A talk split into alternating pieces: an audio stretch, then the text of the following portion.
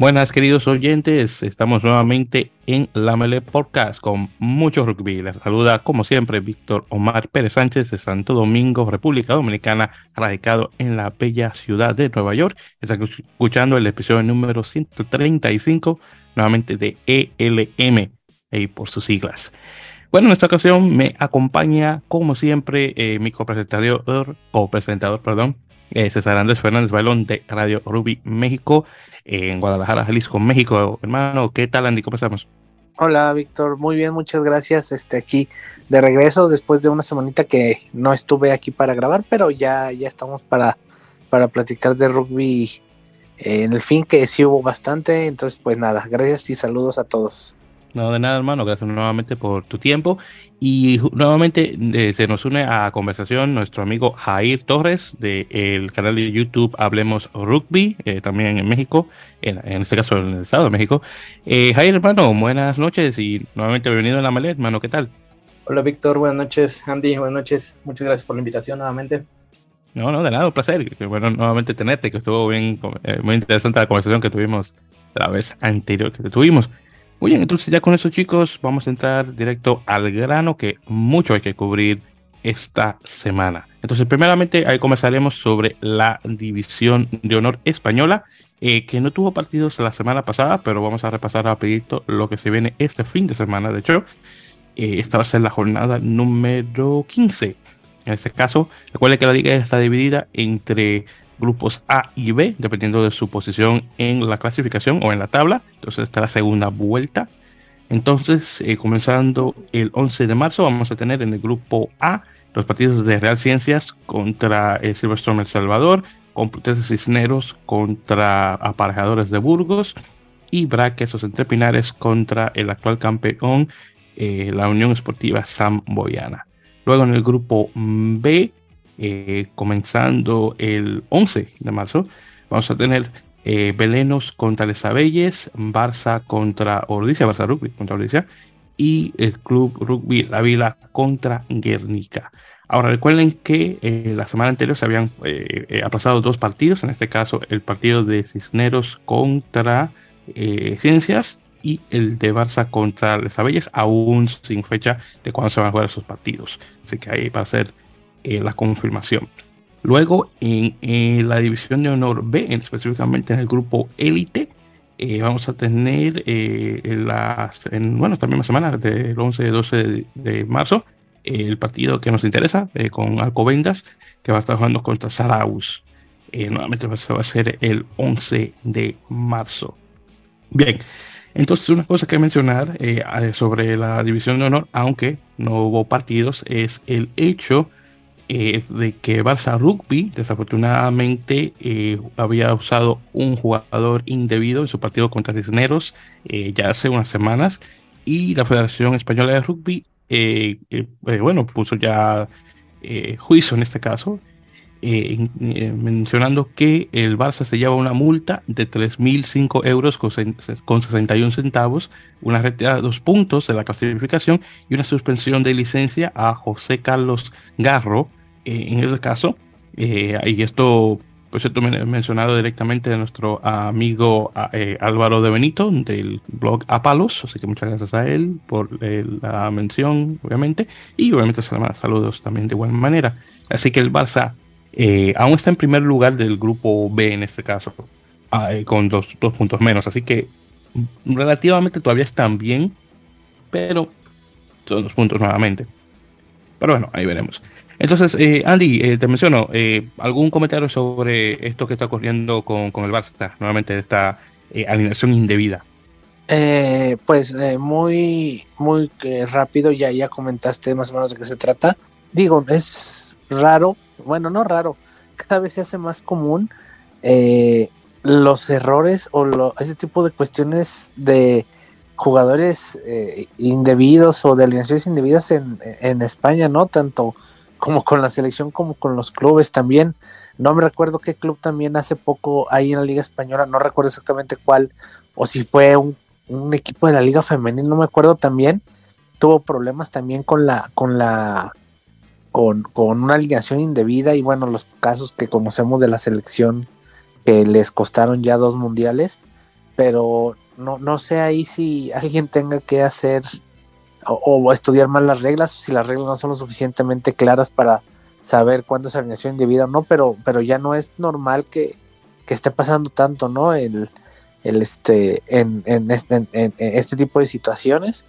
Eh, y bueno, uno a lo mejor pensaba que lo de la selección, yo pensaba que a lo mejor no era un caso pues aislado, pero con la selección dos veces y ahora con los clubes que también ha estado pasando, creo que este, no se deben de poner atención a eso o, está, está muy rara la situación de por qué les, les pasa tan seguido.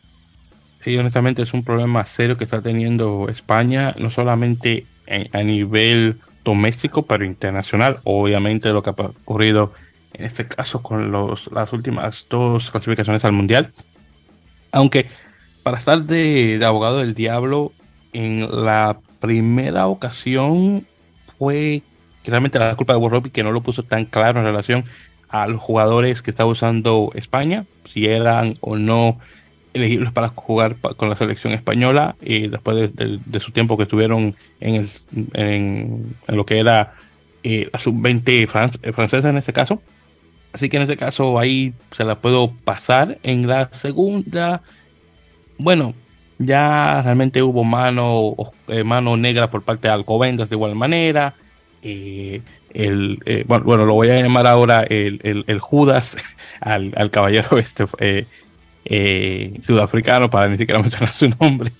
Eh, él no, tampoco no sé ni siquiera si estaba muy atento a, su tiempo fuera del país o si simplemente mintió en relación al tiempo que tenía fuera, eh, que, aún, con eso que podía jugar para España. Bueno, son, ahí esa segunda está un poco más gris que digamos, pero la primera se la puedo dejar pasar más que nada porque la culpa creo que fue de World Rugby, pero bueno, ya son otras cosas. Pero bueno, y vamos a ver cómo le va al Barça con esos dos puntos menos, que al fin y al cabo no son tantos. Yo creo que no le va. Eh, digo, a la larga puede, pero vamos a ver. Todo depende de cómo se mantenga el equipo. Bien, entonces, manteniéndonos con España. el fin de semana pasado también tuvimos el partido de Portugal contra España, que en este caso fue el, partido ya como eh, para, eh, bueno, ese y los demás del campeonato europeo, para precisamente saber quiénes son los que van eh, por, el primer lugar, el segundo, el tercero y, cosas así.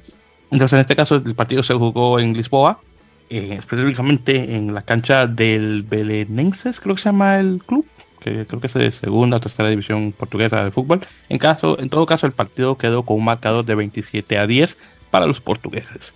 Ahora, hay que mencionar que los españoles comenzaron de muy, muy buena manera el partido. Primero un try por Joshua Peters, que estaba buenísimo en, la touche, en, el line-out.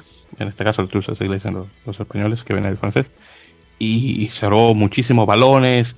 Eh, fueron bastante fuertes. En, en, esa posición en particular fueron bastante fuertes. En el scrum hay más o menos, eh, pero definitivamente en el line-out. No, no se pueden quejar. Entonces estuvieron controlando el, el partido por, bueno, creo que todo el primer tiempo y hasta el, hasta el minuto 60, diría yo. Eh, luego, en el minuto 29 se dejaron meter un try por Portugal eh, por parte de Rodrigo Marta, que nuevamente el tipo está buenísimo. Ya luego le dan una tarjeta amarilla a Joshua Peters en el minuto 45 ya en el segundo tiempo. Luego se da una tarjeta amarilla a un jugador portugués, no recuerdo cuál, en el minuto 53, entonces estaba ya en ese caso 10 a 10 eh, para ese entonces. Luego, tres, eh, minutos después, patada de, penal por parte de, de Samuel Márquez de Portugal. Luego se mantuvo así la cosa. Luego ahí vinieron los, los tries eh, por Portugal. Uno por, eh, eh, bueno, Duarte Dinis en el 78 y otro por Samuel Márquez en el 71. Dos conversiones por parte del mismo. Y ya después de ahí, España no hizo nada. Entonces los portugueses lo supieron controlar bien después de los, del minuto 60. Y nuevamente un partido bastante parejo. Estaba 13 a 10 en el minuto 56 y de ahí en adelante España lo dejó perder. Es increíble cómo un equipo como los Leones tenían un partido tan controlado y lo dejaron perder. Es, eh, todavía no salgo de mi asombro. Eh, yo pensaba que se, llevaban esa, victoria sí o sí y honestamente me dejaron quedar bastante mal. Pero bueno, son cosas del deporte. Bien, entonces Andy, te pasó la palabra, hermano. ¿Qué tal el Portugal-España en tu opinión? Sí, era un partido que, España al principio planteó muy bien, o sea, no se veía realmente, bueno, al principio del partido yo creo que todos, por lo que hemos visto, dábamos a Portugal como favorito, aparte pues era local, pero España planteó un partido al inicio, primer tiempo muy bueno, no se veía Portugal por dónde encontrar la vuelta, eh, se, hizo muy fuerte a partir del line eh, este, España. Eh, sí, sí presentó muchos problemas, se fue al frente eh, primero, llegó todavía al, medio tiempo bien, o sea, un partido muy, muy, muy, muy bien planteado para lo que habíamos visto de España en los juegos pasados, o sea, fue un juego, un equipo muy serio el que presentaron los, los españoles. Y en el segundo tiempo se, se, vino todo al revés, ¿no? Eh, Portugal encontró la forma, España bajó mucho su, su, su, ritmo, eh, el planteamiento que habían tenido el primer tiempo se fue. Y pues sabes que a los backs de Portugal les das espacio y, y siempre te van a, te van a hacer daño. Entonces, este, Sí, fue un cambio muy radical. Iba bien España. Creo que esta es la, la, España que, que estamos esperando ver en esta nueva, nueva entre comillas, porque eh, renovación entre comillas, porque bueno, hubo muchos jugadores que ya estaban en la selección en este juego. No hubo demasiada gente nueva eh, en, para el juego contra Portugal. Entonces, eh, es una España, esa España del primer tiempo es algo como mucho más cerca a lo que se espera ver, o sea, lo que se espera que, que, España pueda hacer. Mm, y eh, una Portugal que eh, dejó muchas dudas en el primer tiempo, sobre todo que se están preparando para el Mundial. Dejó muchas dudas en el primer tiempo, en el segundo corrigió y sus backs pues también sacaron ahí eh, adelante el partido. pero sí, sensaciones como un poquito eh, agridulces, ¿no? De, España, de tener un juego tan bien planteado y controlado a, perderlo. Y Portugal, que en el primer tiempo no, no supo cómo abrir la llave de España, y en el segundo tiempo que, que fue, fue todo lo contrario a, a, los españoles. Entonces, creo que para los dos equipos es un juego que los deja con muchas altas y muchas bajas. Eh, obviamente Portugal un poquito más apurado porque Portugal va a jugar el Mundial, España está en un proceso de, reconstrucción, entonces eh, pues a los dos les sirve, pero realmente, este, realmente creo que Portugal es el que más provecho le saca ahorita porque es el que tiene la competencia más próxima. Y, bueno, España es a partir de ahí seguir, ¿no? Seguir, eh, seguir creciendo Ahora les toca jugar eh, con, Rumania, que les va a plantear un juego muy diferente, muy físico, muy, en las, muy áspero en, los contactos y en las formaciones. Y creo que ahí España ha estado hasta cierto punto bien, entonces creo que puede ser que, que, saquen el partido contra Rumania, ¿no? Y, y Portugal y Georgia en la final Georgia, bueno, creo que Georgia es favorito, pero Portugal está ahí. Ya, ya en la Copa de Europa pasada empataron uno de los partidos eh, que jugaron entre ellos. Entonces creo que puede ser para cualquiera de los dos. Portugal obviamente tiene la, competencia más importante que es la Copa Mundial, así que en estos momentos pueden hacer todos los errores posibles para obviamente arreglar todo para lo que se viene, claro. Y bueno, justamente comenzando eh, sobre lo que mencionabas ahora, Andy, eh, España sí, se va a ver las caras contra Rumanía eh, eh, por el tercer lugar. Portugal se va a jugar el, trofeo, obviamente, contra Georgia por el primer lugar. Esos partidos, esos dos van a ocurrir en el mismo lugar, en, Badajoz específicamente. sí, en Badajoz. Sí, Badajoz, pero en Badajoz, sí, esa la palabra, Badajoz. Se van a correr ahí directamente. Ya los demás, los demás partidos, es decir, que van a ser por el sexto y el octavo lugar, van a ocurrir en Ámsterdam, en este caso. Eh, va a ser, déjame ver si me acuerdo bien, va a ser eh, Países Bajos contra... ¿Contra Alemania? Sí, creo que sí, Alemania.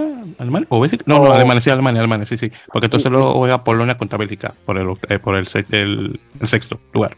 Entonces sí, sí, sí exactamente. Entonces Países Bajos y el otro se llama, creo que el quinto y el otro es por el séptimo lugar. Sí, exactamente. bueno, Bélgica obviamente tratando de buscar algo de respeto después de lo que pasó contra Polonia, claro. Así que, bueno, a ver, y, obviamente van a estar jugando en, en, campo o en cancha neutral, o bueno, neutra, así que va a ser muy difícil la cosa para Polonia, me imagino, sin su gente, pero bueno, todo puede, todo puede ocurrir, entonces veremos qué tal. Muy bien, entonces ya con eso, chicos, ahí pasándole, entonces ya vamos a tocar, eh, bueno, sería en este caso el, plato fuerte eh, de esta conversación. Eh, vamos a comenzar un poquito sobre lo pasado en la Liga Mexicana. Eh, unos, unos, días ahí que digo, lo mencionaba de vez en cuando cuando no estaba Andy, pero no con tanta, eh, con bueno, con tantos detalles, obviamente. Y bueno, yo creo que no hemos hablado mucho desde, si no recuerdo, hasta la fecha del 25 de febrero, así que tenemos un poquito ahí que mencionar. Así que vamos a ir rapidito eh, con lo que no hemos perdido. Entonces vamos a comenzar primero eh, con los resultados de la serie de las semifinales eh, del Valle Occidente Primera Fuerza, que en este caso es el grupo de, los reinos de Guadalajara, donde juega el. Bien, entonces eh, primero tuvimos el partido de Legión de Cuervos contra Calaveras, que quedó 24 a 12 por Calaveras. Tuvimos el Bisontes Guerreros, Guerreros ganando por 43 a 39 como visitante. Y luego tuvimos el Grande, que era Lobos contra Rinos, que quedó 47 a 35. En este caso, eh, eh, de visitante. Bien, entonces hablando de este partido, Andy, dime, ¿cómo Rinos más o menos se la manejó las cosas contra Lobos? Obviamente el equipo puntero de su, de, su grupo. Sí, la verdad es que planteamos un juego eh, eh, como, bueno, nos conocemos tanto los equipos de aquí que normalmente ya sabemos cómo plantean los partidos, pero planteamos un partido a, a tratar de, de jugar eh, Mm, tratar de desgastar un poquito por el lado cerrado y tratar de que ellos no jugaran tan abiertos, porque son muy buenos. Lobos es un equipo muy bueno jugando con los backs. Este, y hasta el, bueno, eh, nos fuimos al medio tiempo, íbamos ganando 20-10 en el medio tiempo y, eh, habíamos hecho un muy buen partido.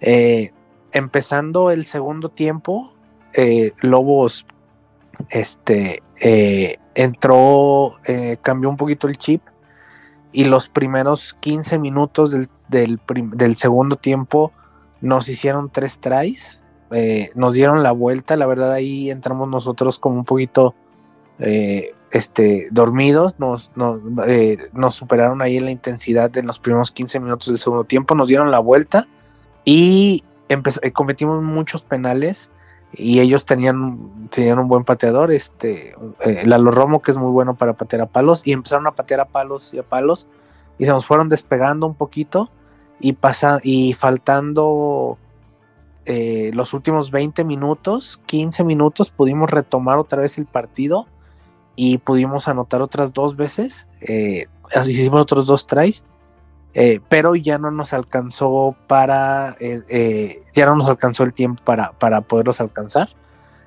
ahí lo que nos perjudicó fue que hicimos muchos penales y, y, ellos con un pateador tan seguro como el que tenían, bueno, pues metieron muchos puntos con los pies. Este, de hecho, si no, si no me equivoco, en tres creo que el partido quedó empatado a, a cuatro tries, pero la diferencia la hicieron ellos con los pies. Entonces, este, fue un muy buen partido, la verdad estuvo muy bueno. Y bueno, era una de las semifinales este, de, la zona. En la otra, el de Guerreros Bisontes, que también acabó 43-39, si no me equivoco. Muy buen partido, también muy buen partido, muy emocionante. Nunca se despegaron los equipos, eh, eh, iban a anotación tras anotación, tras try tras try. este, eh, estuvo muy bueno el partido. Yo lo pude ver completo porque estaba ahí, llegué antes y, fue un muy buen partido. Y bueno, eh, Guerreros se lo, lo, gana y va a jugar la final. Los dos equipos ya están en el Nacional. Y eh, el otro juego que también pude ver por ahí fue el de Legión de Acuerdos contra Aguascalientes, que se lo ganó Aguascalientes, que prácticamente ese juego era por, por posición. Ya nos estaban peleando mucho esos dos equipos. Y eso fue la semana pasada. Y ayer el, este sábado nosotros jugábamos el tercer lugar de la zona contra Bisontes, eh, que era un juego de tercer lugar, pero era importante porque el ganador de, los dos iba a jugar el repechaje nacional. Eh, y este, este partido no lo jugamos tan bien, no como la semana pasada. Este, ahí sí eh, igual tuvimos momentos buenos donde, donde pudimos llevar el partido, pero al final de cuentas, eh, en, el segundo tiempo se, igual se nos separaron, este, se nos separaron el marcador. Y bueno, Bisontes va a jugar el repechaje este sábado contra un equipo del centro, creo que es Wallabies, si no me equivoco, y el que gane va a ir al Nacional. Y nosotros, como cuarto lugar, nos toca jugar el Nacional de segunda fuerza, creo. Todavía no nos dicen bien. Y la final todavía no se juega, la final se va a jugar este sábado porque se pospuso una semana. Entonces, eh, pues ya ahí el que gane es campeón de la zona y básicamente ahí se decide en qué grupo del nacional, del nacional este, va, a jugar cada uno. Muy bien, perfecto. Y bueno, hablando sobre eso los eh, resultados, justamente esa misma semana del 25 de febrero, ya hace tanto tiempo de eso, gente, lo tuvimos en la cuarta jornada del noroeste, primera fuerza, empezar Cumillas con Coatíes. Aquí eh, Cumillas ganó nuevamente 91 a 7, porque ya sabemos que Cumillas tiene esa zona ya, como decimos en Dominicana, seteada, ya tiene para ellos. Luego en la metropolitana primera fuerza, en la segunda jornada, tuvimos, eh, creo que estaba pasado, que era Pumas contra Tasmania, y Tasmania ganó 24-21. Luego en la jornada 7 de la segunda fuerza de la Metropolitana tuvimos Templarios 7, Legio 35 y luego Tasmania B, Pumas B quedó pospuesto en este caso. Bien, ya luego de ahí, en que me imagino que sería ya el partido de la semana, que es esta, creo que es. Déjame revisar aquí rapidito. Aquí, exacto. Sí, entonces acá esto fue de la semana pasada, sí, la semana pasada. Entonces, eh, tuvimos acá los finales del Bajío de primera fuerza. Entonces, tuvimos el Lobos Guerreros que se pospuso al 11 de marzo. Entonces, ahí, ahí vamos a tener para ese entonces. Ahí luego Bisontes gana contra Rinos 47-17, que ahí vamos a hablar de ese. Eh, luego tuvimos Espartanos eh, ganando 28 a 0 contra Calaveras por default. No sé por qué, pero ahí me, ahí me dejaba saber. Luego, la segunda jornada del sureste, tuvimos eh, Hammer Shark 0 y Balang 34, que sabemos que Balang está buenísimo últimamente. Y en la jornada 6 del Oriente Primera fue subimos Titanes 50, Salvajes 33. Ok, nada mal. Ya luego en la jornada 10 de la Metropolitana, Wallabies 14, Pumas 68, Blackton 36, Jaguares 19, Cruces 61, Tasmania 22. En la segunda tuvimos Cruces B 5, Tasmania B 53, eh, ganó 28-0 por default contra Templarios y luego también Wallabies igual contra Pumas B. Ya quedamos con esa. Bien, Jair, entonces, hermano, para darte la palabra, porque, wow, no, te la has pasado, discúlpame, dime, ¿algún comentario sobre la mm. Liga Mexicana en esto que habíamos hablado, Hernán y yo, hermano? La verdad es que es un poco complicado seguirla a veces por redes sociales. Digo, yo estoy del lado del Estado de México donde no hay nada de rugby, entonces es muy complicado a veces seguirla por, por redes sociales nada más. Lo que no estoy seguro, porque a veces la federación no te deja las cosas luego muy claras en los anexos antes de empezar los torneos, pero no sé, Jaguares quedó en último lugar de la, eh, de, su zona. No sé si le toca descender. Este, si sí, eh, bueno, es, es, este, un equipo que, que, hace poco llegó a dos finales un equipo de los recientes que estaba muy bien. Ya tienen la, la temporada pasada no estuvieron, no, me acuerdo si la temporada pasada estuvieron o, no jugaron por la situación del COVID, no sé bien. Esta temporada eh, volvieron, volvieron a la liga. Le digo, no conozco el entorno interno ni mucho menos, pero por lo que se ven los resultados, pues les costó mucho trabajo la temporada. Y creo, sin estar seguro, creo que por ser último lugar descienden a segunda. Creo que nunca han estado en segunda división. Y bueno, si sí es así, ojalá puedan recuperarse y regresar rápido, porque es un buen equipo que hace poco estaba muy bien, le faltó nada para ser campeón en dos finales, eh, este quedó muy cerca en dos finales. Este, entonces ojalá, si, si, si, si es descenso, ojalá puedan regresar rápido. Entonces, en este caso, Andy, te pregunto, cuando, eh, en este caso, el equipo de la Metropolitana, cuando desciende, ah, intercambia con el equipo del Metropolitano A, en ese caso? Mira, no sé, es que eh, te digo, vuelvo al que a veces la federación no es tan clara en, en, de repente manda los anexos técnicos, dicen una cosa y al momento de hacer el torneo dice otra. Entonces, este, eh, eso del Metropolitano A y B es nuevo no, nunca se había dividido así, es la primera vez que se divide así. Antes el torneo de segunda división en la metropolitana era, era un solo grupo, por decirlo así, una sola tabla. Y sí ascendía el primer lugar, creo, y el segundo no sé si iba a un, un playoff, no recuerdo bien. Es la primera vez que se hace en dos grupos. La verdad no sé a qué se deba la división de grupos, no sé cómo, cómo hicieron esa división. Lo que sí se ve visto y sé que en el, hay un grupo con equipos, eh, equipos A, por decirlo así, los segundos equipos. Está un equipo A, un segundo equipo de Black Thunder, un segundo de Wallabies, un segundo de Querétaro, un segundo de, de no me acuerdo quién más está por ahí.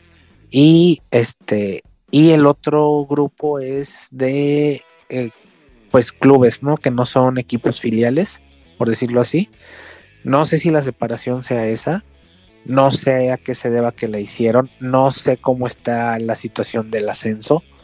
Eh, el año pasado la segunda división la la segunda división de la zona la ganó Legio, pero no jugó en primera este año. No sé si ellos no quisieron, no sé si no había ascenso. Son cosas que la verdad ahí le falta mucho a la federación para explicar y para saber cómo van a hacer eso me da la idea de que muchas veces sobre la marcha lo van haciendo porque no saben cuántos equipos va a haber, no saben ese tipo de cosas, no sé. Pero eso sí le falta mucho a la federación, es un punto a arreglar de la federación, que desde el principio te deje lo más claro posible a quiénes ascienden, si hay descenso, si no hay, cómo es la repartición de cupos a los nacionales eh, de, de, segunda fuerza también. Los, los, de primera creo que están claros, pero los de segunda no tanto.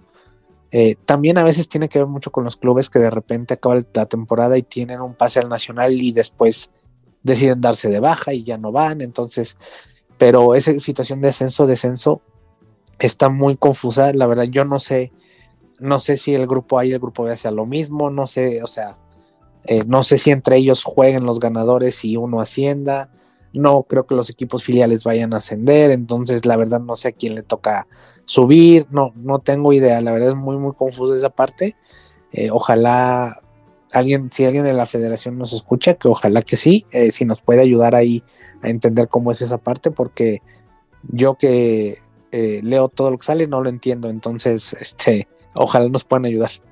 En su momento, uh, en alguna temporada nosotros, yo estaba jugando en Burros Blancos y nos avisaron que habíamos ascendido casualmente arriba de nosotros estaban puros equipos que ya tenían equipos en primera. Y nos enfrentamos en cuartos de final contra la UNAM. La UNAM nos ganó y decidieron que ascendían ellos. Entonces ahí no sé, porque a nosotros ya nos habían dicho que ascendíamos nosotros y a la mera hora terminó ascendiendo la UNAM porque nos ganó el partido ya de liguilla. Son cosas, son cosas medio raras que de repente hacen ahí Entiendo que a veces puede ser porque sobre la marcha se les presentan otras cosas, pero a veces desde el principio tampoco está muy claro. Exacto. Y justamente hablando de burros blancos, Jair, justamente están en primer lugar en, el Metropolitano B. Entonces, en este caso, no sé si ellos subirían al Metropolitano A jugándose, por ejemplo, con los otros equipos B de la Metropolitana Primera. Mira, yo lo que, lo que sé y te puedo asegurar es que ninguno de los equipos B va a subir, eso seguro. Ah, pero por ejemplo, no sé, eh, yo supongo que el grupo A y B es lo mismo, pues es un mismo torneo. No sé cómo esté ahí la repartición de cupos ni nada. Pero, por ejemplo, no sé si los burros blancos que son líderes de ese grupo tengan que jugar contra alguien del otro grupo para ver quién asciende. No sé, está muy. O sea, no está nada claro. Pues no sé si los clubes sepan, a lo mejor ellos ya saben o no saben, no sé. Ojalá nos puedan decir. Oye, te digo, esto es como siempre dominicana, dominicana, esto es un arroz con mango, es decir, que esto está raro. Sí, antes, antes era mucho más, eh, eh, antes sí hubo tres, cuatro torneos donde era hasta cierto punto, bueno, según yo era muy claro, pero ahorita por lo que dijo Yair que les pasó, ya entendí que no era tanto, entonces, este, pero sí, por lo menos creo que sí se veía más de que, ah, ok, el que es primer lugar sube. Y, así, entonces, pero ahorita sí está muy, muy, muy raro. Acá en, en, nuestra zona, de hecho, solo un año hubo, hubo segunda, solo, no, solo dos años hubo segunda división, no, no, no había tantos equipos, solo un par de años hubo una segunda, una segunda, una segunda división. Tampoco es como que tengamos acá mucha experiencia en eso, porque pues no, no hay tantos equipos. Bueno, entonces continuando hablando sobre rugby mexicano, ya para, finalizar, Ya por fin, para confirmar lo que hemos conversado ya varias veces en el programa, eh, Andy y yo por fin confirmamos que era esto lo de Mexican Rhinos que habíamos conversado anteriormente, que era un equipo supuestamente que iba a jugar en el torneo B o sea, de segunda división de Sudáfrica y iba a tener jugadores mexicanos y bla, bla, bla. Bueno, era lo que habíamos pensado anteriormente. estamos hablando del equipo de San Francisco, que técnicamente se llama así, ahora se llama San Clemente Rhinos, que aparentemente tiene a seis jugadores del seleccionado mexicano practicando con ellos para la posibilidad de posiblemente jugar con ellos en Sudáfrica junto a los equipos eh, sudafricanos, el equipo este de los equipos estos de Namibia, Kenia y Zimbabue y obviamente el equipo este de San Clemente Rhinos. Entonces realmente no creo que se va a llamar Mexican Rhinos, realmente se va a llamar San Clemente Rhinos me imagino y posiblemente tenga estos jugadores mexicanos que por cierto eh, son seis de ellos que van a representar. Ahí está por ejemplo Andrés Rodríguez, eh, Ricky Carmona, Francisco Guerrero que también está en el grupo, eh, Alejandro eh, Paradillo, sí, Paradillo, exacto. Y Misael Loredo, creo que ahí tengo todos. Ah, no, mentira, y, y, y, Tobías Hernández, me, faltaba, perdón. Ya esos todos ahí. Eh, entonces, ahí te pregunto, Andy, de esos seis caballeros, el único que conozco realmente es Andrés Rodríguez, que sé que juega apertura y juega bastante bien, pero los demás no los conozco. Ahí sí, tú, tú o Jair, si ustedes dos tienen algún comentario respecto a esos caballeros, adelante. No, la verdad es que tampoco los conozco, ¿eh? no tengo el gusto. Ah, bueno, pues ahí te, te paso la palabra, Andy, dile. Bueno, rápido, no, no me extiendo tanto porque si no, este, aquí se nos hace noche. Entonces, bueno, eh, rápido. Sí, son seis. ¿Cómo eso, ¿Por qué esos seis? No sé, no sé cuáles fueron los criterios. Digo, no, no digo que esté mal, sino digo, no, no conozco cómo fue el proceso de selección. Pero bueno, como ya comentaba Víctor, este Andrés, que juega en Black Thunder, este, él, está jugando ahorita de apertura. Este, también juega en la selección de siete. Este, yo creo que es el que, bueno, como tú mencionaste, el que, el que más conoces. Y a partir de ahí son este, otros jugadores que ya todos tienen experiencia en selección nacional. Está eh, Tobías, que Tobías él empezó jugando en León, está jugando en Querétaro. Este, y en el, también jugó en el Tec de Monterrey en Puebla. Este, también selección de torneos con la selección de Sevens, con la selección de 15, juega de flanker. Misa, Misa Loredo, el Manitas, que él es de los últimos capitanes de la selección nacional. Eh, él juega de hooker también, es de Monterrey, juega en Cumillais. Este, y es de, ya tiene un, buen rato jugando en la selección nacional, siendo hooker de la selección. Y también tiene un rato, eh, no recuerdo si estos últimos juegos él fue capitán, pero él era el capitán de la selección. En los Americas Rugby Challenge y todo, él era el capitán de la selección. Este es un jugador que este, es muy duro al contacto, es muy, los jugadores de Monterrey son muy fuertes en el contacto, son muy grandes, son muy, toscos, por decirlo de alguna forma eh, él, este, él no es un jugador tan grande de tanto tamaño, pero es muy fuerte en el contacto, es, es muy potente también. Este, eh, él, bueno, anteriormente era, era, este, estaba más pesado de lo que está ahorita, ha perdido, ha perdido peso, era muy potente y ahora, este, sigue siendo potente, pero eh, bueno, este, quiero creer que ahora que es menos pesado, tiene más movilidad, ¿no? De, este, entonces es un, es un, es un, es un buen jugador. Ya lleva muchos años jugando. De hecho, bueno, es de mi edad, debe tener 31 años, 30 por ahí más o menos. Entonces, este, tal vez un poquito tarde, creo yo que a lo mejor le, le llega esta chance porque ya no es un súper jovencito eh, en el rugby, pero, pero bueno, ojalá este pueda, pueda hacer bien las cosas allá. Este, también está Franco. Franco es eh, Franco Guerrero. Él es, eh, juega para México, pero él es nacido en Argentina. Este, pero ya tiene muchos años aquí. O sea, jugaba para Querétaro y ahorita está jugando o estaba jugando. Después pasó a jugar para Tasmania y estuvo un ratito jugando en Francia. Su equipo anterior estaba en Francia. No recuerdo de qué división era, no recuerdo si era Federal 1 o Federal 2, no me acuerdo si pero no era una división de, esas de Francia. No sé, estuvo poco tiempo, creo, y ahorita este no sé si siga jugando allá, o sea, no sé si ya ya como que se vaya a regresar, la verdad desconozco. Este él juega puede jugar eh, normalmente en la selección jugaba de centro, este es muy rápido, tiene cambios de ritmo muy buenos, este eh, tiene cambios de paso muy buenos, es buen jugador en la defensa y, juega bien con los pies, entonces este, él no es tan grande físicamente, pero este, pero, pero, pero es muy móvil, o sea, es, es, muy potente al momento de cambiar los pasos y es muy rápido también. Este, y creo que me falta, me falta eh, Alejandro Padrillo, Pradillo, que es más conocido en el ambiente del rugby como el bola es un jugador muy fuerte, muy fuerte, tiene un tren inferior y, y un tren superior muy, muy, muy, muy fuerte. Juega de pilar, pero perfectamente es un jugador que podía jugar de 8 sin problemas.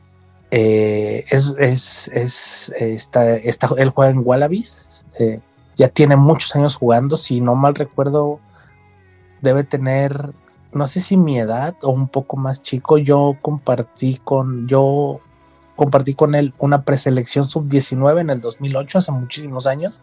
Este, ahí lo conocí. Este, y después dejó de jugar un tiempo, luego regresó a jugar y este, después se, se metió mucho al gimnasio, se puso muy, muy en forma y es un jugador muy fuerte. Él ya también en la selección de 15 se acaba de debutar hace poquito en el juego contra, contra Caimán este, de hace dos años, no, contra Bermudas, creo, de hace un par de años, 2021 creo que fue. Eh, tiene poco que debutó en la selección de 15, pero en la selección de Sevens, él debutó, eh, él jugó en selección de Sevens eh, en los primeros torneos que México salía a competir fuera de la zona. Él jugó el Sevens de Hong Kong en el 2011, creo, si no me equivoco, fue de la primera selección que fue a Hong Kong y él estaba muy joven y estaba en esa selección. Debería haber tenido como 22 años en ese entonces, algo así, si no, si no estoy mal. Y bueno, yo creo que por físico, por físico creo que es físicamente y creo que es de los que más posibilidades podría tener de quedarse, porque aparte que es buen jugador, es muy potente, es como le dicen, es un ball carrier. Este, físicamente creo que es el que está mejor de todos. Eh, y bueno, ojalá, ojalá los, los más, este, Ojalá pudieran quedar los seis, esperemos que pudieran quedarse los seis a tener una chance de, jugar el, torneo. Eh, justamente la grabación pasada, yo hacía el comentario de que en, ese, en ese, en ese eh, centro de rendimiento nunca había habido jugadores hombres, sino solo mujeres. Y ese día en la tarde salió lo de, lo de estos, estos seis jugadores, que bueno, ya hacía falta para, para, para que eh, abrieran ¿no? esa puerta a los jugadores y el rugby varonil hacia allá, que solo lo habían hecho las mujeres, que allá, allá siguen las jugadoras mexicanas, siguen, siguen en, el centro de alto rendimiento. Te digo, desconozco cuál fue el proceso o por qué esos seis, este, eso sí no, no, no lo sé. Siento que obviamente creo que a algunos les llega un poquito ya tarde este, la, eh, la, la posibilidad. A lo mejor, bueno, esos centros de alto rendimiento normalmente tienen jugadores mucho más jóvenes. Eh, no sé si mejor jugadores de 22, 23 años. Y por ahí hay algunos que ya, ya son bastante más grandes, por ahí tirándolo a los 30 años. Ojalá sea la. Ojalá puedan quedarse, estaría, estaría muy bien que se pudieran quedar los seis. Ojalá los seis son buenos jugadores este, y ojalá esto abra la puerta, ¿no? Para que sigan yendo más jugadores allá y tal vez también que vayan yendo jugadores más jóvenes a jugar, a probarse, a ver si pueden quedar y de ahí, pues no sé, buscar a lo mejor otra oportunidad de poder jugar en algún otro lado.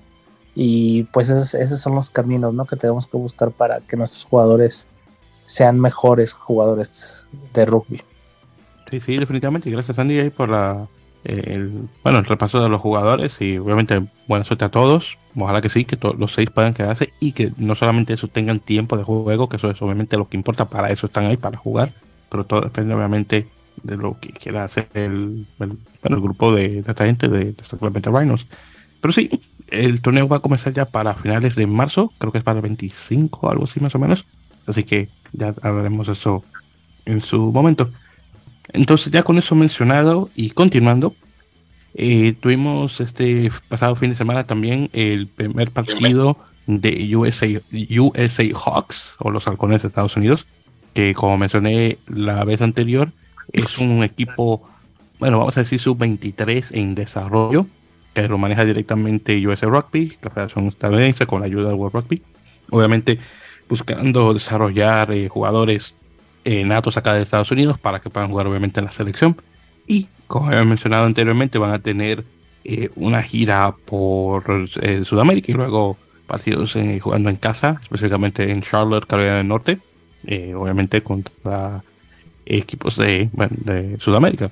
Bien, entonces tuvimos el primer partido que estuvieron jugando contra lo que antiguamente era un equipo Segnam, pero al fin y al cabo ya terminó llamándose eh, Chile 15, eh, aunque eran, vamos a decir, jugadores sub-20, sub-23 que están con el equipo de, de Segnam hasta cierto punto, o bueno, son técnicamente la selección sub-20 de Chile.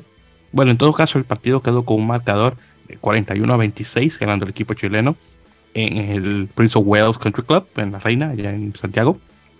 Entonces acá viendo eh, el puntaje, entonces tuvimos siete tries eh, por Chile, eh, que por cierto dos de, ellos lo marcó Lucas Carvalho, también tuvimos uno por Domingo Saavedra y también uno por Augusto Bombe, todos esos jugadores ya conocidos con la selección chilena. por el equipo de USA Hawks, que son todos chicos nuevos, tuvieron cuatro tries en este caso. un equipo eh, chileno, obviamente muchísimo más experimentado, obviamente con mucho más tiempo de juego entre ellos a comparación del equipo de Estados Unidos, que está relativamente nuevo. Ahora, un jugador que quiero mencionar, que no lo había hecho la semana anterior, es el octavo, eh, un chico de nombre eh, Aminae Amiatu Tanoi. Amiatu Tanoi son sus dos apellidos. obviamente Aminae es su nombre. Chico de 18 años, oriundo y, y, revisen aquí lo interesante. El chico es de descendencia, si mal recuerdo, samoana o tongana, creo que es samoana. Pero uno diría, bueno, si es samoano, probablemente es de la costa este de Estados Unidos. No, el chico se crió en Alaska, específicamente en Juneau, la capital del estado de Alaska. Entonces imagínate ser un isleño del Pacífico y mudarte al lugar más frío que en tu vida te puedes imaginar. Y caes en Alaska completamente opuesto a lo que tus ancestros están acostumbrados. Así que yo me maté a la risa cuando supe. Bueno, menciono a él no solamente porque es tremendo jugador, pero también tiene solamente 18 años. Y encima de que tiene 18 años, firmó un contrato profesional con, el equipo de San Diego Legion, haciéndole el jugador más joven en firmar un contrato profesional con el equipo de Major League Rugby. Así que felicidades a él. Así que nada mal. Y bueno, honestamente, el, rugby de Alaska no es que lo conozco mucho. Hay clubes, obvio, pero no es que son muy conocidos. Aunque hay que mencionar, hay un lugar, una cancha, un campo que tienen en Fairbanks, creo que se llama The Fairbanks eh, Rugby Grounds, creo que se llama, hermosísimo, que, de hecho tiene alrededor unas montañas, una cosa hermosa, que por cierto, si lo quieren ver, búscalo por YouTube, normalmente se llama The Fairbanks eh, Rugby Grounds, hermoso lugar, espero que a futuro hagan un internacional ahí en ese lugar, porque creo que quedaría hermosísimo. Y honestamente también creo que los otros estados como Alaska y Hawái se, que se merecen un poquito de, eh, atención en este caso. Pero es un pequeño comentario que quería hacer. Pero sí, en este caso nuevamente USA Hawks eh, jugándose ese partido contra el equipo este eh, de Rugby. Y ya para la que creo que es para esta semana, ya van a jugar eh, otro partido más que, si mal no recuerdo, va a ser contra, creo que Shakari 15, pero lo voy a confirmar en un momentito, porque no estoy completamente seguro y pensaba que tenía aquí el listado. Pero mientras tanto, y mientras lo busco, también hay que mencionar que hay rumores de que Estados Unidos, en este caso la selección mayor, va a estar jugando partidos en agosto contra Georgia, Portugal y Rumanía. Hasta ahora son rumores, pero el de Georgia parece que se ve que se viene, parece como que de verdad es el que tiene más auge. Nosotros estamos muy seguros. Eh, honestamente son contrincantes de muy buen nivel, obviamente para prepararse para la Copa Mundial, le cae bastante bien al equipo de Estados Unidos también de igual manera. Y bueno, obviamente ya sabemos la historia que tienen con Portugal y obviamente la clasificación al Mundial, así que me imagino que los chicos están buscando tal vez desquitarse eh, las derrotas, así que vamos a ver qué tal. Y por cierto, acabo de encontrar el listado y, para, eh, para confirmar, van a jugar contra Pampas. Eh, entonces se va a hacer un Pampas 15, o realmente va a ser Pampas, o un Argentina 15, no estoy seguro, pero bueno, supuestamente va a jugar con Pampas y va a ser este próximo 10 de marzo, este próximo viernes, para ser más específicos. Bien, entonces continuando. Eh, también tuvimos, por cierto, el torneo de Vancouver Sevens, que se estuvo jugando obviamente en Vancouver, en este caso en Vancouver, eh, eh, Colombia Británica, la última parada de la gira norteamericana del circuito mundial de 7. Bien, entonces hablando de este torneo, bueno, en relación a los equipos iberoamericanos, de hecho se, llevaron, creo que las cosas bastante bien. Eh, digo que es poco decir. En masculino tuvimos a Argentina, que de hecho ganó eh, la medalla de oro, ganando, eh, ganándole a Francia por 33 a 21. que los Pumas se de muy, muy, muy buena racha. Eh, por cierto, doble vez que ganan medalla de oro en Vancouver. Y creo que en estos pasados, que como un, creo que en estos poquitos años, han ganado tres medallas de oro, incluyendo obviamente la de Hamilton del, del mes pasado. Así que los chicos van, debiendo en popa, ya van en tercer lugar en la posición y se mantienen así en los últimos. Eh, son cuatro torneos que van, obviamente clasifican automáticamente para las Olimpiadas.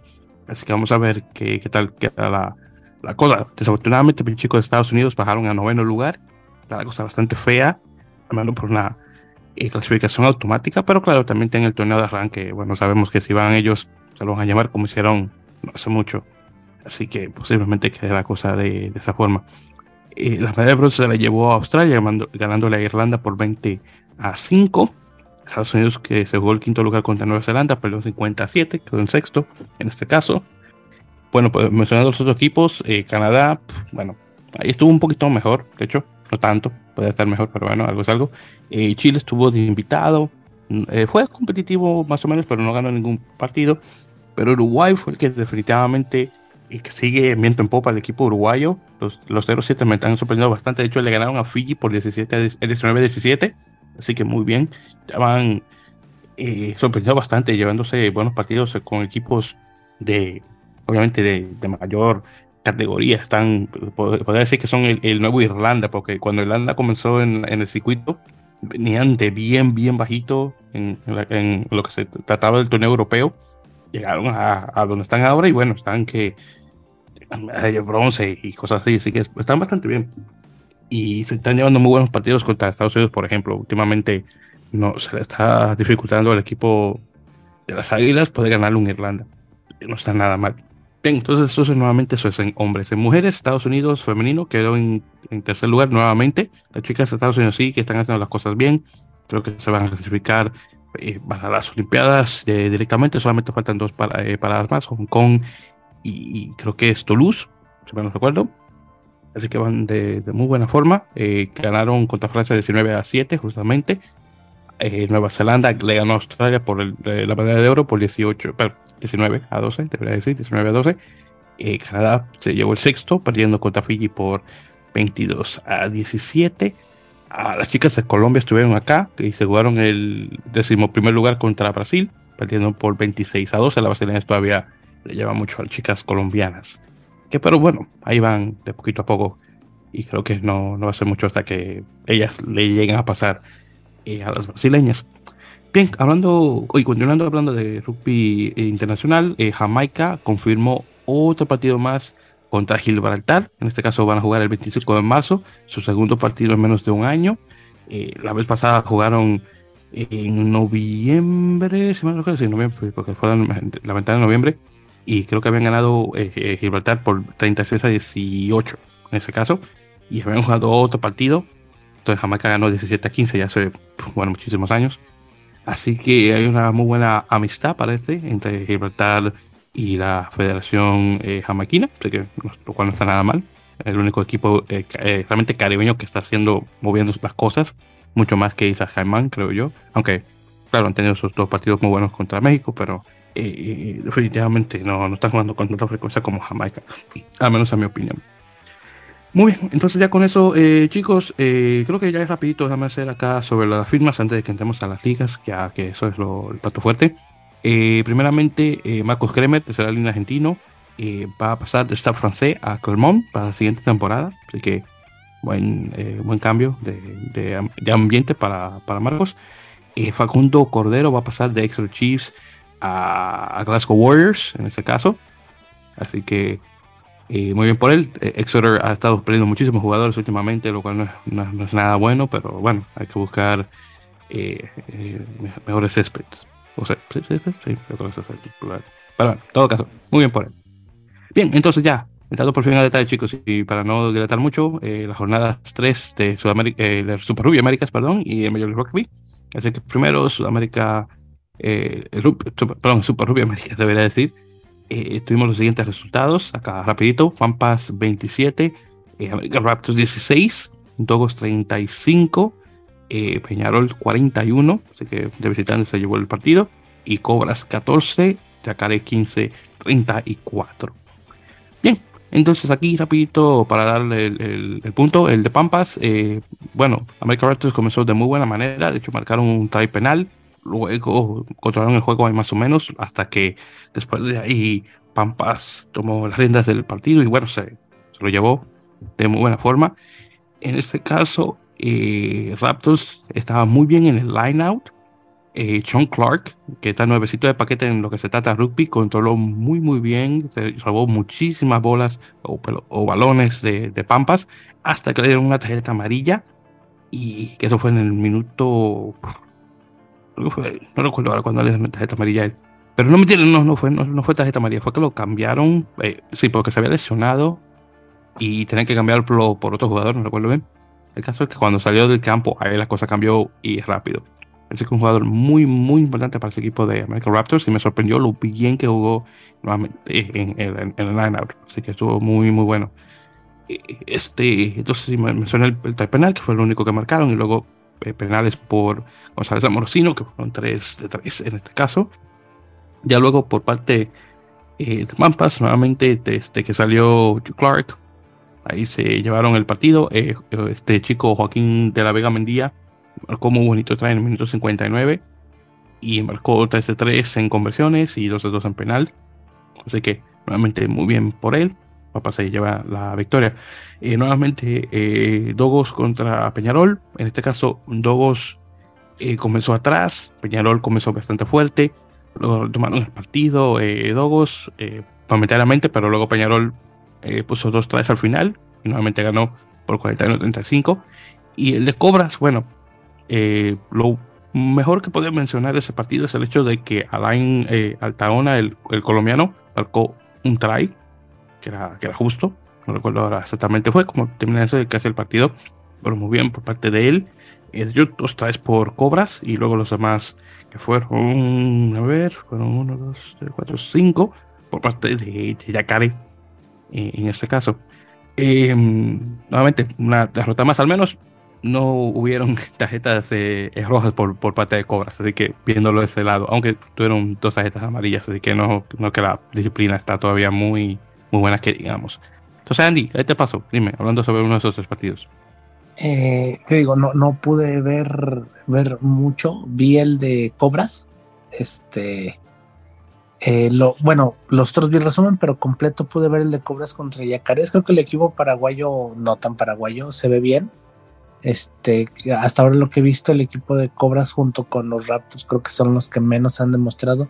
De los de Raptors lo entiendo porque es un equipo crossover que hay bien apenas. Cobras, pues es en parte mucha de la selección brasileña, entonces creo que también han sido muy indisciplinados, les han sacado muchas tarjetas, eh, han jugado en una cancha que no es buena, está llena de, de, lodo por agua, lluvia, entonces no, no ha habido, no, no, ha favorecido mucho eso, pero siento que Cobra se está quedando un poquito a deber. Los Yacarés se ven bien. Eh, ya vimos lo que pasó en la primera fecha con Dogos, que estuvieron a punto de ganarles. Y creo que Yacarés va a ir para arriba. Ojalá, ojalá puedan ir jugando más jugadores paraguayos en el equipo, que si bien tienen bastantes para este año, obviamente no todos juegan, pero creo que es un, un crecimiento que ahí va y de a poquito, de a poquito ir reduciendo los argentinos, ¿no? Para que vayan siendo más paraguayos. Eh, pero eh, creo que se ve bien, el equipo de Paraguay se ve bien. No sé hasta dónde les vaya a dar, pero creo que, creo que van, a, van a estar ahí peleando a lo mejor los cuatro de arriba, ¿no? Tal vez puede ser.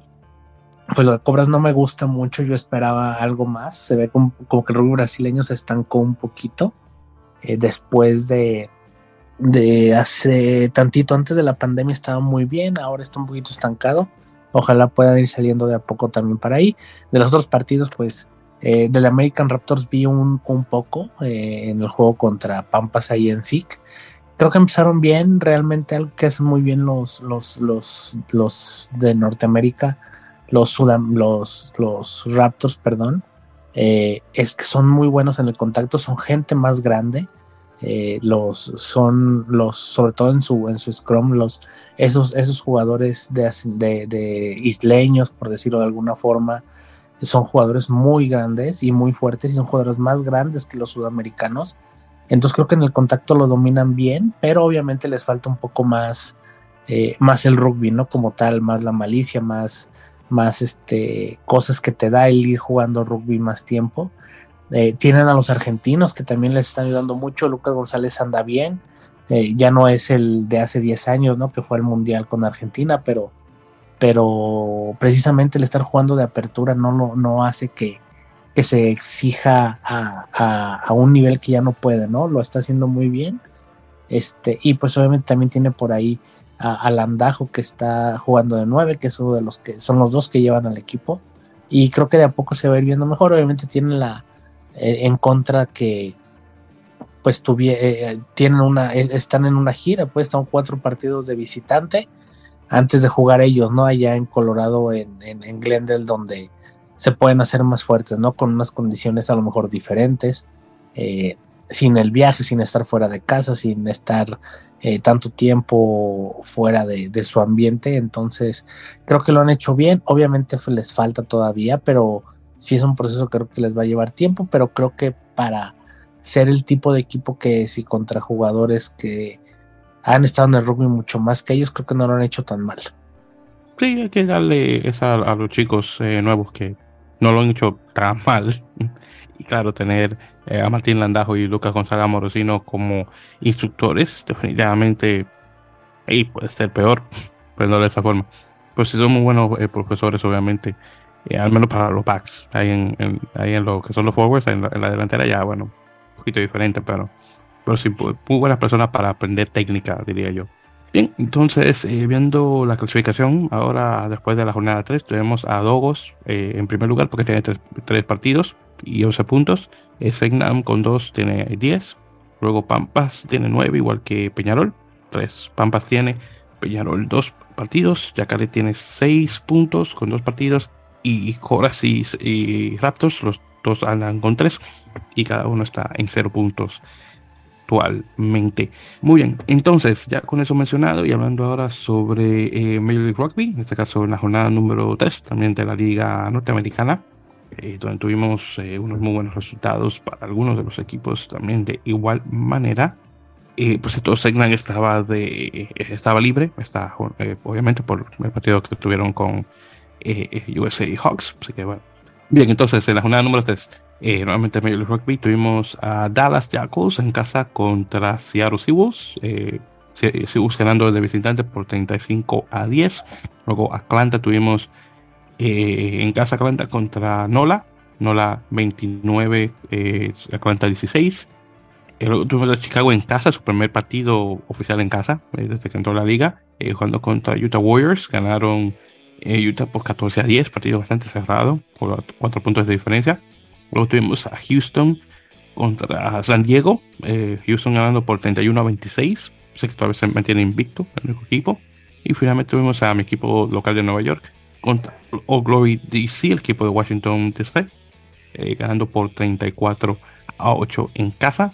Eh, New England y Toronto estuvieron, en este caso, de. Bueno, estuvieron libres, que no tuvieron ningún tipo de acción.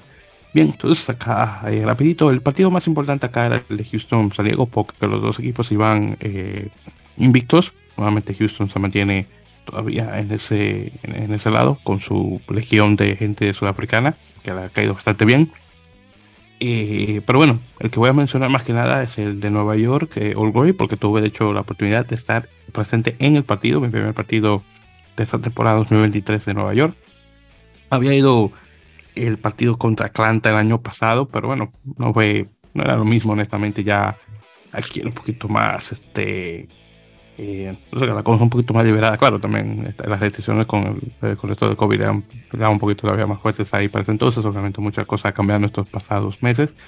Eh, también obviamente el hecho de que Nueva York había cambiado de, de casa, eh, nuevamente estaba anteriormente en el estadio de John F. Kennedy, de la, de la secundaria en, en, Nueva Jersey, y acá pasaron de regreso al estado de Nueva York, pero en este caso jugando en Mount Vernon, que está en el condado de Westchester, que está al norte de la ciudad de Nueva York. Entonces, si conocen la ciudad, está compuesta de cinco condados. Entonces, el condado más eh, norte, en este caso es el Bronx, y hace frontera con el condado de Westchester, que es uno de los 52, creo que son 52 condados del estado de Nueva York.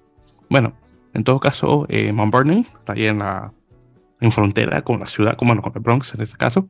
Así que es bastante fácil llegar ahí. Simplemente se toma el metro hasta la última estación de la línea 2. Luego se toma un autobús, que son los autobuses que lo controla el condado de Westchester, que va directamente al, lugar, hasta el estadio. De hecho, está al cruzar de la calle, está la estación. Donde está la estación de autobús, al cruzar está el estadio, así que queda de hecho bastante eh, fácil el, acceso.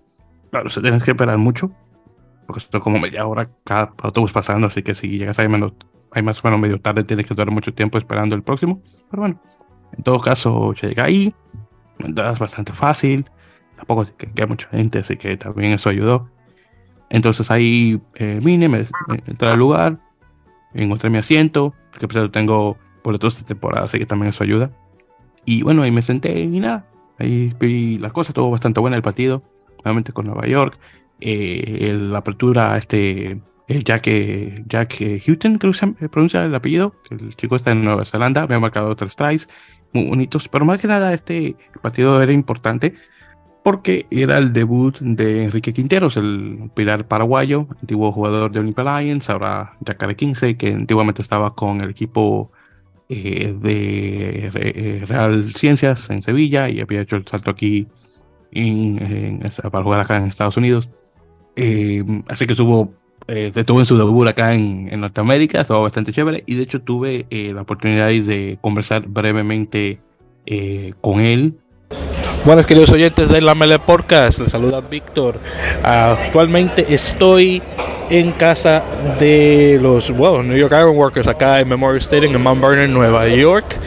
Eh, y ahora mismo, ¿saben? Cuando hago este tipo de cosas para hacer una entrevista, ahora mismo me acompaña el, una de las nuevas adquisiciones, adquisiciones perdón, del equipo de Nueva York, el pilar paraguayo, el señor Enrique Quinteros. Enrique, muy buenas hermano, ¿qué tal? ¿Cómo estás?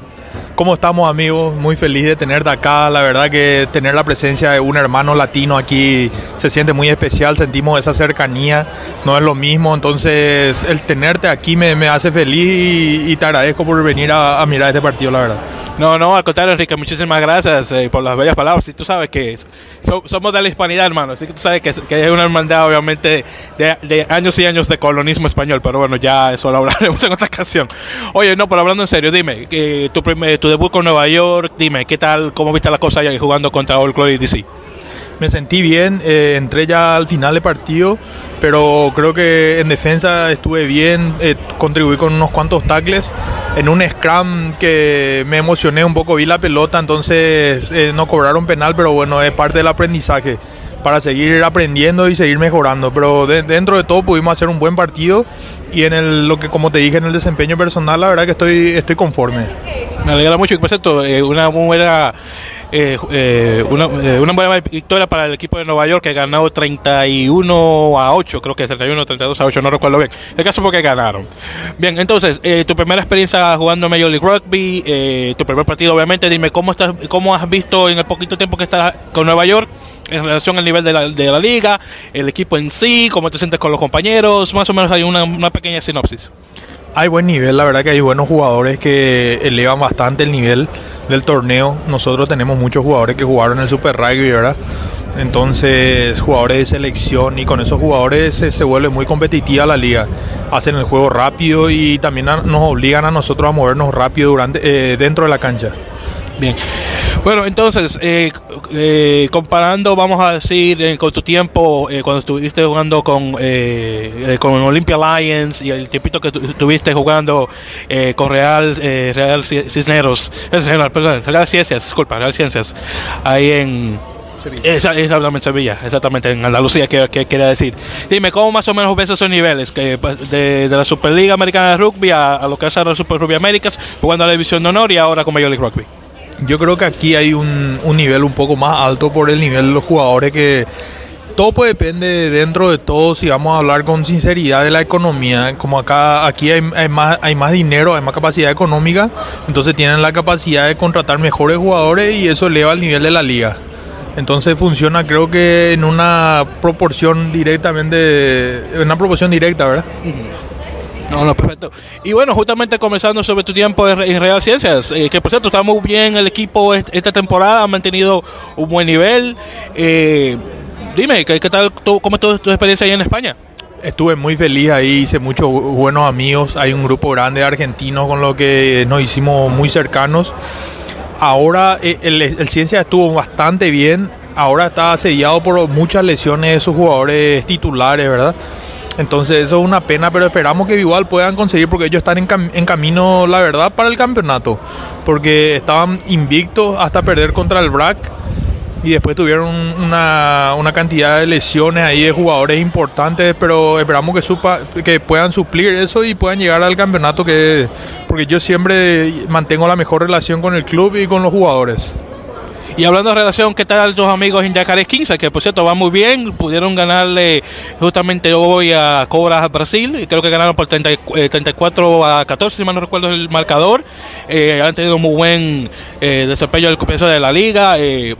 Se, nota que están poniendo mucho más chicos eh, paraguayos en, no solamente titular, pero en la 23 en general, a comparación de cómo fue en las primeras dos ocasiones cuando eran mayoritariamente argentinos. Pero eh, por lo que estoy viendo, Yacaré 15 va por muy buen camino, pero eh, por tus opiniones al respecto, ¿qué tal? La verdad que yo estoy muy feliz porque ese, ese fue mi club, el club que me llevó a la, a la profesionalidad. Gracias a ese club yo estoy aquí donde estoy. Estuve tres años seguidos con ellos, entonces yo, yo le deseo lo mejor. Es como si fuera que yo sigo ahí, todos mis amigos están jugando ahí. Y como tú estás diciendo, tenemos muchos jugadores paraguayos ahora en el equipo titular y les está yendo bastante bien contra dos. Eh, casi obtuvieron una victoria por una amarilla y al final del partido no se dio. Y ahora, como tuvimos el partido en simultáneo, la verdad que ya, ya había visto algo en WhatsApp, pero me estoy enterando del resultado contigo. Entonces, estoy muy contento y te agradezco también el saber que pudieron tener una victoria holgada. Sí, y muy buena también, de igual manera.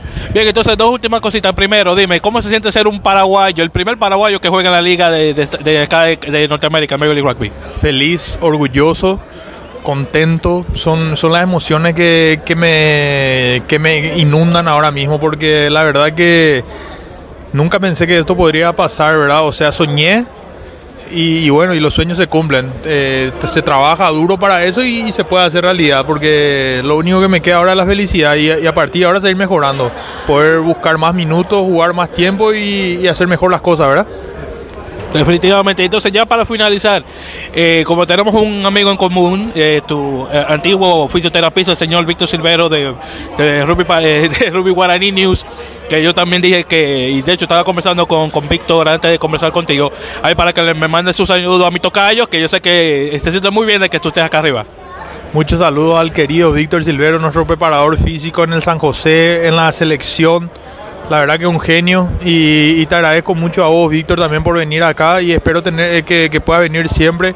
Cualquier cosa estamos a las órdenes para, para vos y la verdad que muchas gracias, hermano latino. No, no, de nada. Bueno, de bueno, me vas a ver aquí siempre porque de hecho soy, eh, eh, este, boletos de temporada, así que ya yo, estoy, yo soy de yo soy de la élite de Nueva York, de, de, la fanática, así que créeme, me vas a ver con más, me vas a ver con mucha frecuencia aquí. Pero bueno, en todo caso, Rica, muchísimas gracias por tu tiempo, hermano, no te voy a quitar más porque yo sé que andas cansado y hay que moverse la cosa y obviamente ya viene eh, el partido de la siguiente semana. Pero gracias eh, nuevamente por tu tiempo, un placer y como dicen en guaraní, aguayé. Aguille de Guaná, Víctor. Gracias a vos, querido amigo. Un placer. Gracias, chicos. No, un placer nuevamente, chicos. Este fue en la Mele Podcast. Así que honestamente no, no me puedo quejar y muchísimas gracias obviamente eh, a, a Enrique por, por su tiempo. Eh, de hecho, también le había mandado un mensaje a, a su preparador eh, físico, que tal vez los conocen acá, a nuestro amigo eh, Víctor eh, Silvero de, de, Ruby Guarani News, que por cierto, hay, hay, que mencionar que el proyecto de Ruby Guarani News regresa nuevamente. Eh, Víctor lo había parado por cuestiones personales y bueno, justamente esta semana mencionó que volvía nuevamente. Yo le había dado ya mi, mis felicitaciones por el proyecto, pero ya públicamente también lo hago acá, así que Víctor nuevamente eh, mi tocayo, muchas felicidades y nada, eh, esperando que todo, todo salga bien. En el caso de que Enrique fue, un, fue muy, eh, muy buena conversación, tipo bien chévere, nuevamente le mando saludos a él eh, por, por, el tiempo que me proporcionó para conversar y bueno, eso más o menos es un resumen de lo que él y yo eh, habíamos con, conversado. Muy bien, entonces ya con eso mencionado, hablando ahora sobre las tablas en la, eh, en la conferencia este, tenemos en este caso a Nueva York en primer lugar con 10 puntos, igual que el equipo de Atlanta. New England y Old los dos tienen 5 puntos. Entonces, en este caso, en tercer y cuarto lugar respectivamente. Toronto en quinto con un punto y Nola con cero. Todavía me sorprende, no la pensaba que iba a tener una mejor temporada, pero luego en el oeste tuvimos a, o tenemos a Houston, perdón, 13-3, 15 puntos, todos completos, eh, con punto bono y todo. Seattle está con 13, eh, San Diego con 12, así que esta es la tabla que está más cerrada. Eh, Utah con 9, luego ahí tenemos a Chicago y Jacobs cada uno con un punto. Así que nuevamente el oeste está mucho más parejo que el, que el este en este caso. Para la redundancia. Bien, entonces en la jornada número 4 vamos a tener a New England con All Glory, Chicago contra Toronto, San Diego contra Jackals, o con Dallas, este, Seattle contra Houston y Nola contra Nueva York. En este caso, Nueva York visitando a Nola en esta ocasión, Atlanta y Utah más de visita. Muy bien, entonces en este caso chicos, eh, ya con todo eso mencionado, yo creo que ahí vamos a ir a darle eh, seguimiento ya al final del episodio, pero acá también rapidito, en ese eh, caso, justamente ya que estamos hablando sobre eh, Major League Rugby, primeramente es este, el equipo de New England acaba de firmar nuevamente a un, jugador que tenían en la temporada pasada, Jesse Palete, un neozelandés, no, no, no le habían confirmado eh, para el principio de la, de la, temporada, pero parece que regresa. Y fue de hecho bastante bueno en el poquito tiempo que jugó. Eh, mayor, mayoritariamente juega de, de, tercera línea, pero lo estaban jugando de segunda línea. Eh, Samu Manoa, que estaba con el equipo de Seattle, parece que va a regresar a jugar una temporada más. Eh, Manoa, que fue bueno, un tremendo referente en la, en la selección de Estados Unidos. muchísimo tiempo jugando en Francia con el equipo de, de Toulon. Ya tiene tiempo que se retiró del rugby profesional, pero todavía, pero el rugby internacional, perdón, pero el rugby profesional aún se mantiene y ya, bueno, ha tenido una muy buena casa en Seattle y parece ser que va a regresar, lo cual es bastante bueno. Eh, pues esto, Martín Elías en el partido de Dallas contra, contra Seattle, de hecho, eh, llevó una tarjeta amarilla el argentino, eh, no sabe todavía cuánto tiempo va a estar fuera en relación a suspensión, pero parece ser que va a ser va, un, un tiempo en este caso. Eh, Marcos Moroni eh, se llevó una suspensión de tres partidos eh, en el partido que tuvieron con de Houston con ah, no recuerdo ahora con cuál partido con cuál equipo fue pero también de igual manera suspendido. Pedro Imov el, hermano de Juan Imov en este caso que juega de wing aunque Pedro juega de medio scrum eh, tuvo que salir del partido desafortunadamente eh, por lesión. Aún no se sabe exactamente qué tan fuerte eh, puede ser, pero puede que tenga un tiempo eh, fuera en este caso. Julián Domínguez, el argentino que estaba con, antiguamente con Austin, está ahora mismo con Chicago. Otro también que salió lesionado del partido desafortunadamente. que por cierto, muy bien por Chicago. Tuve una muy buen, buen grupo de personas. casi 5.000 personas estuvieron ahí en el en Stadium. Así que nada mal eh, para su primer eh, partido. Y fuera de eso, eh, sí, esos serían las, los puntos más importantes que, que, tomar. Ojalá esperando que nuevamente Julián Domínguez pueda regresar eh, a la cancha eh, bastante pronto. Bien, entonces ya con eso, chicos, chicos eh, con eso dicho, chicos, perdón, ya oficialmente llegamos al final de este episodio número 135 de En la Mele Podcast. Así que muchísimas gracias a todos por su tiempo. Eh, ya saben, Jair, eh, primeramente, hermano, nuevamente gracias por acompañarnos. Ya saben que pueden seguir a Jair a través de sus redes, específicamente arroba